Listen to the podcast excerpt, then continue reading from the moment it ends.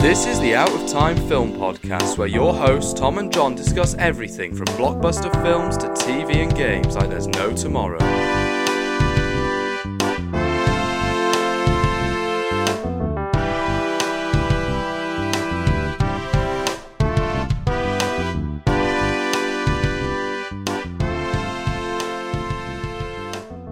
Hello and welcome back to the Time Film Podcast. This week we're talking about Guardians of the Galaxy. My name is Tom, and as always, I'm joined with my co-host John. How are you this week? Oh, uh, I'm feeling great. Yeah, I went to see John Wick 4. You know, Oh, I- brilliant! yeah, it's very unexpected why I just watched because, you know, we've been through them all. It's like the same, but this one, it was just very different. But anyway, we're not here to talk about John Wick. We're here to talk about Guardians. So yeah, we're doing Guardians of the Galaxy. We're going to talk about Volume One and Two in the lead up to Volume Three, and of course, we'll be doing Volume Three as well. Hmm. Full spoilers ahead for anyone who hasn't seen it. So, Guardians of the Galaxy. Briefly explain the plot for those who don't know. Uh, yes, okay. We're relying on Google now. uh, As always.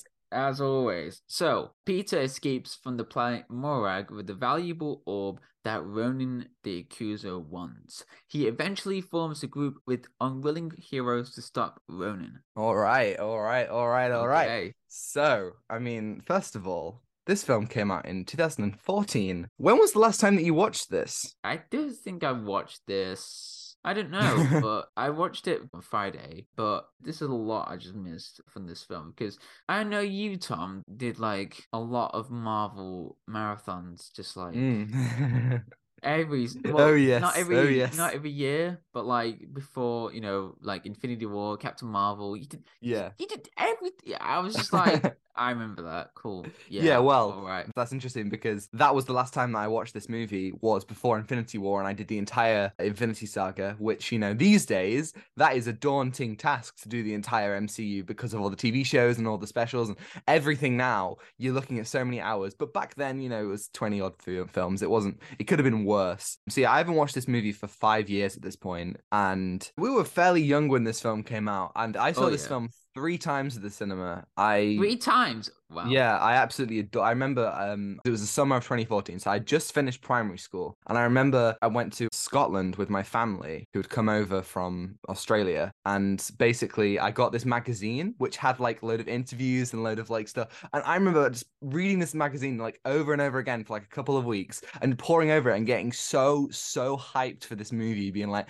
oh my god, this is going to be the greatest thing ever. And then after we came back from the holiday, we went to see it, and my mind was just exploded, and I loved it so, so, so much. When I came back home, my dad literally out of his bag pulled the CD of Awesome Mixtape Volume 1. He was like, I bought this for you. And I was like, oh my God. And so this just kind of like rewatching this just made me feel like it was 2014 again. It really, like, I can't believe it's been nearly 10 years. And my love for this movie might just be nostalgia. But honestly, this just brings me straight back to that mindset. What a movie. What, like, what did you think? It's like cinema of the highest order. Like I remember when I watched this film, I was just obsessed, obsessed with the soundtrack. It was just like that completely pure comic book film that James Gunn made, and it was just amazing. I remember when you played the CD, because then I got obsessed with the CD, and then I watched the film. I watched it in 2015 when I got it. Yeah, Christmas, because 'cause- your your first MCU movie at the cinema was Age of Ultron, right? yeah, Age of Ultron. No, Thor: of The Dark World. Oh, right, okay. So you just didn't watch this one at the cinema. Yeah, because my dad it. was like, "Why is there a talking tree?" I don't It- I don't it's cinema, Dad. It's cinema. Yeah, So we've watched a lot of MCU movies recently. In the Yeah. past year, I think we've watched something at like 12 or something. You know, we did the Ant-Man movies, did the Thor movies, we did Doctor Strange, Black Panther, Avengers, and now we're coming in with Guardians of the Galaxy. And this has got to be one of, if not the best of the ones that we've rewatched. I don't think it's quite hits the highs of Avengers for me personally, but whenever we watch a movie like this, it reminds me why I complain about the recent Marvel stuff because this is the gold gold standard. I think everything in this movie is just so well done and so well developed. Everything from the characterization to the action scenes to the way that it looks to the music, the way that all the different plots tangle together. This movie just has the perfect balance of heart and emotion, but also the, the comedy and using the comedy to enforce the characters and their arcs. I think it all comes together in, in just a really, really good way. Yeah, the character arcs in this film is just well put together with like multiple characters, which is a very tricky task. There was a great cast right here. You got Chris Pratt, Zoe Saldaña, Vin Diesel, Vin Diesel as Groot, brilliant. Inspired. And then, yeah, and then Dave Bautista as Drax. Oh my god, incredible the opening is just heartbreaking. It sets everything up for the second film, but for this film as well. And once you realize, I'm not going to spoil Vol 2 because we're not talking about Vol 2 just yet. I love that we still call it Vol 2. when we were Wait. kids, we used to instead of calling it Volume 2, we used to just be like, "Oh yeah, it's Vol 2." I love that we still that we still remember that. Incredible. I don't know. It's just ingrained in my brain. Brilliant. Just like, I love it. No, I love it. Vol 2. No, I feel like 2. I feel I have to explain it though, just in case we get comments. Actually, it's volume two. Yeah, we were just like, we were kids, all right. We, we, we, we were we were wee lads. Uh, anyway, where I was like, oh yeah, uh, once you watch volume two after the events of it, and then you come back to this film, the first one, you're like, damn, they really work well together. Yeah, they do. And with the song "I'm Not in Love" by 10cc, oh yes, my god. Oh. I feel like the music is such a huge part of this movie. Yeah. It almost feels to me that this movie kicked off what felt like an 80s renaissance, like a kind of like a decade of nostalgia. I know that this is 2014, but like it feels like this was my first kind of exposure to what would soon become, you know, like Stranger Things and all these different like legacy sequels, things that were calling back to old times and that kind of stuff. And obviously, this one, you get a lot of music from the 70s as well. And I think that that really works. But what I love the most and what I think 90% of other movies don't have is that the music is so ingrained into the character yeah. of Peter. The opening moment, as you say, I'm not in love. That is a beautiful song, but also it's him listening to it. It's him holding this thing that means so much to him on the day that his mother dies and the day that he's abducted. And you see throughout, you know, like when they're escaping the kiln, Peter's like, I've got to go back for my Walkman because it means so much to him. And the fact that Peter's emotional catharsis at the end is him reading the note from his mum and getting Awesome Mix Volume 2. And when Ain't No Mountain High Enough plays. It's beautiful. It really is just such a oh melancholic, beautiful ending. And they use the songs for action scenes, for dance scenes, for love scenes when it comes to Fooled Around and Fell in Love. It's all so beautifully integrated. And yeah. I, I really can't think of a better example of licensed music used in a film, not only for the fact that the tracks are cool, but also to elevate the characters and what's happening. That's genius. Oh, there's one scene that I absolutely love. When the orb gets to Ronan on Xandar, he was like about to wipe off yes. the entire planet. And then Peter, he goes, Ooh, child, child, things, things, are gonna, gonna get, get easier. easier. Oh my god. That's then, that's gonna be so out of sync in the playback. that is just perfect comedy right there because it just completely subverts everything in that scene. He's about to, you know, destroy the planet, but then there's a dance off, and it just literally calls back to the scene where he's talking about Footloose, you know, where dancing is everything. It just, it yes, just goes, everything, yeah, amazing. And then it's just like it's a dance off, bro. And then I watched a blooper of yes, Ronan and Chris Pratt and Zoe Saldaña doing a dance off, and I was like, why is isn't this in the original film? But yes, it, incredible. It, oh my god, yeah. I just love the music. The music is just yes, as you just said, it is an integral part of what you're seeing and what you're hearing on the film. It's just like, yep, this is Star Lord. And once you realize why is he called Star Lord, that breaks me, man. Like amazing, yeah. so amazing. good, and obviously the soundtrack is amazing, but the score is also brilliant. So we did Shazam recently, the oh, first yeah. one that I'm, I'm thinking of here, and I spoke about how I wish the theme was more hummable. I wish that the theme was more memorable, the, the, the kind of thing that you can kind of be on, on in your head. The Guardians of the Galaxy theme is exactly that. It is amazing. Tyler Bates did such a good job. Even in the beginning of the film, when you get Meredith Quill's death, you can see like a kind of slower version of the main theme being played. And that comes up quite a few times. And then there are just these moments when the main theme of the movie, which is a brilliant dun dun dun dun dun dun dun, dun and it plays like when Rocket turns off all the gravity in the kiln, Oh, and there's just this cool. moment, and the music's very very slow, and it's building. It's very similar to what they do with the Avengers in those movies, and then when they fly out, it blasts the theme, and it works so well, and it really breaks me that that theme hasn't really come back. Like it's in the second one a little bit. Obviously, we're gonna re- we're gonna watch the second one in a couple of weeks, but it doesn't show up in the Avengers movies, or, or I don't think it shows up in the holiday special.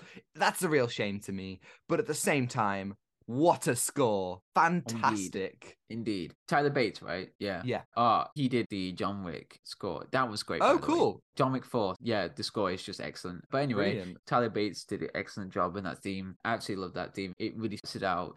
The Guardians are losers, you know what Peter said in the film, Mm. but you know, if we stick together, we can do something. And uh, yeah, I just love the introduction of each characters. We got Peter at the beginning, but I really love the visual storytelling on what the characters are really like. So, like when they're arrested, you get to see these characters, but then once you find out about them, the character dynamic between them is just really interesting. You know, like when Rocket gets changed into his prison outfit, you get to see that he was tested. Later on, he didn't want to be tested. It was just going to be explained in volume three. Yeah, it seems like we're gonna Yeah. kind of go into his like origins, and I find that really interesting because Rocket is such a compelling character. He is this guy who's so like adverse to having friends, and he hates everyone because inside, you know, he carries so much trauma, and he almost kind of like wishes that he just wasn't alive. And he has this moment when he's drunk, and he's like, "I didn't ask for any of this. I didn't want to be torn apart and put back together over and over." And he's so so great, and you get that even more in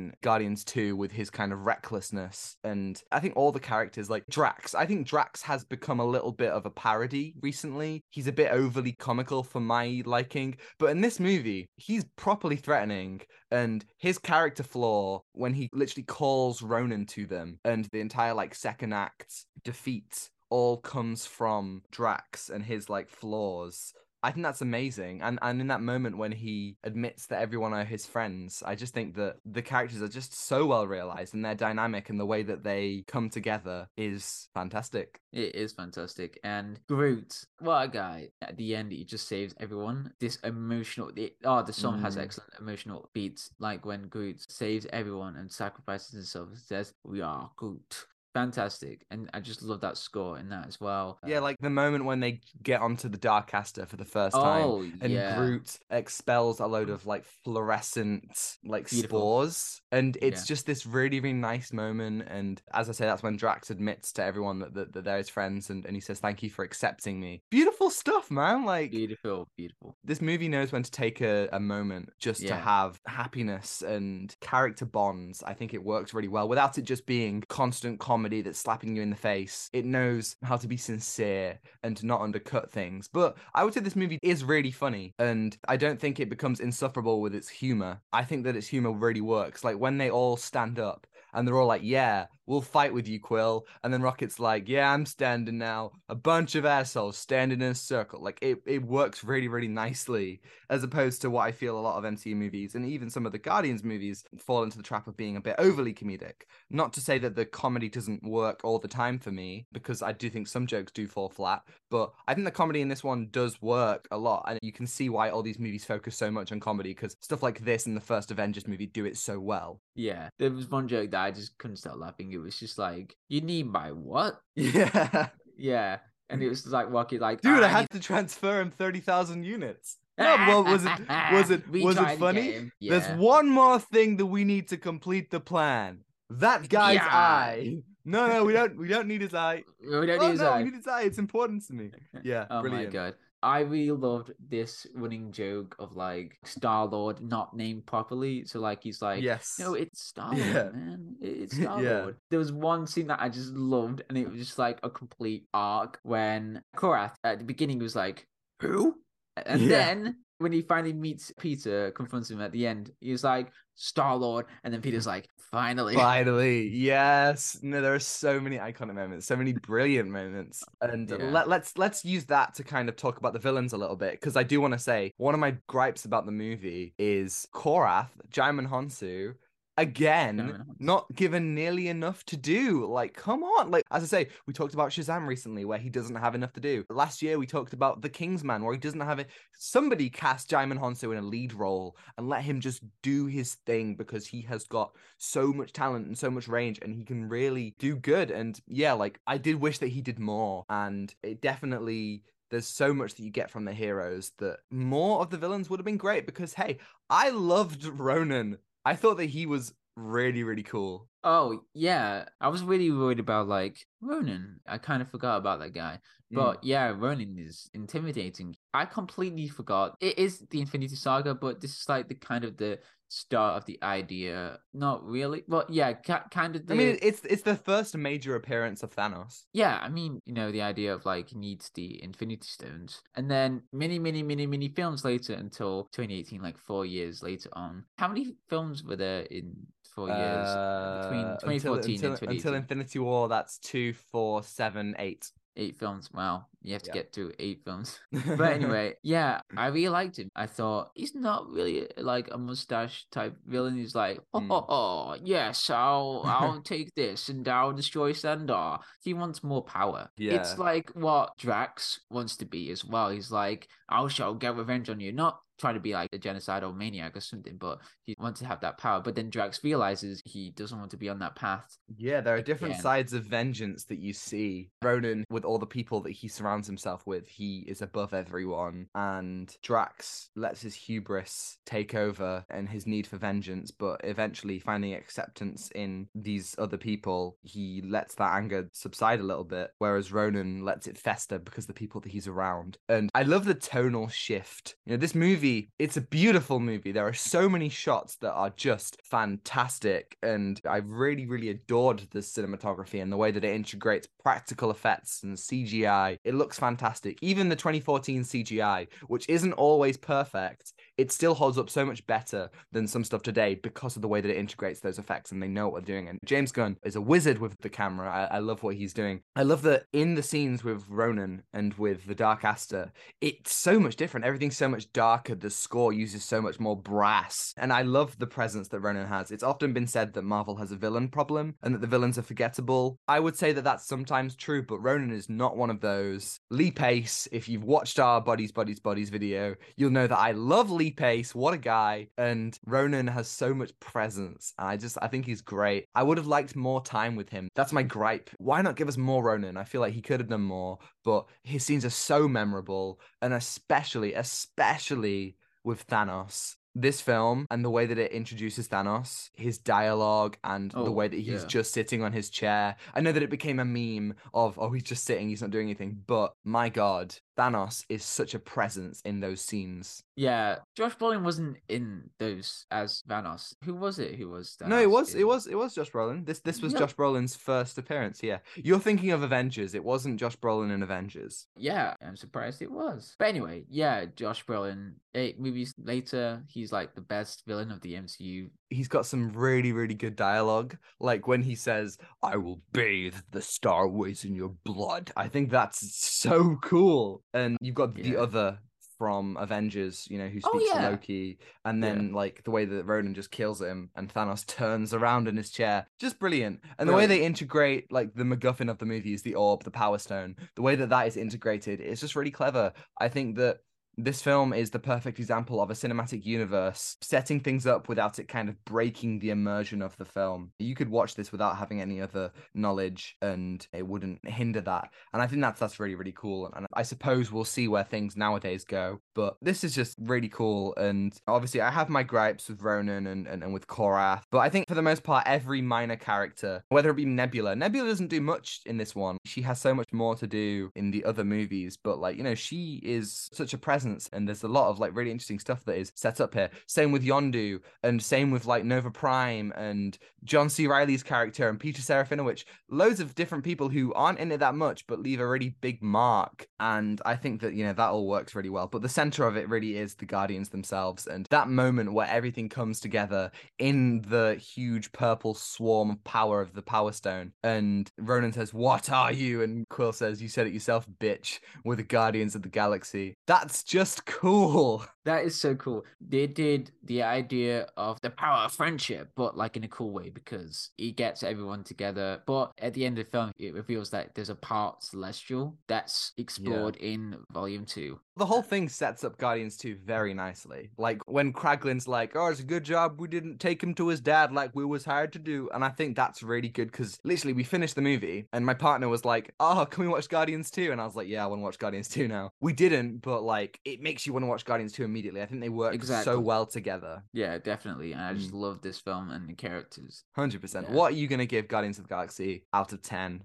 A nine. Yep, I'm with you right there. Top tier MCU. One hundred Top tier. This is Top tier. this is what it's about you know this and avengers and black panther you know thinking about the stuff that we've covered on the podcast this is what it is all about thank you everybody for listening if you're listening on youtube and you liked it you can give us a thumbs up and subscribe if you want to see more and if you're listening on spotify you can follow and give us a five star review if you think we're worthy and next week it's the super mario brothers movie so excited um, Oh my God. nice, nice. Another Chris Pratt movie. We've got three Chris Pratt movies in a row. Brilliant. Oh my god. Yeah, I'm so excited for that. I really hope it's good. ah, come on, come Oh on, be good, be good, be good. And yeah, you can send us an email, tell us your thoughts on Guardians Galaxy, on the MCU, on all that kind of stuff, and we'll read it out right here on the podcast itself. And you can follow us on Twitter and Instagram. Thanks to El Jones-Meyer for the theme, Ronan Phillips for vocals, and Zain Afzal for the amazing thumbnails, as always. And that's everything. Yeah, that's everything. Take what you're given. Give nothing back. Goodbye. Goodbye.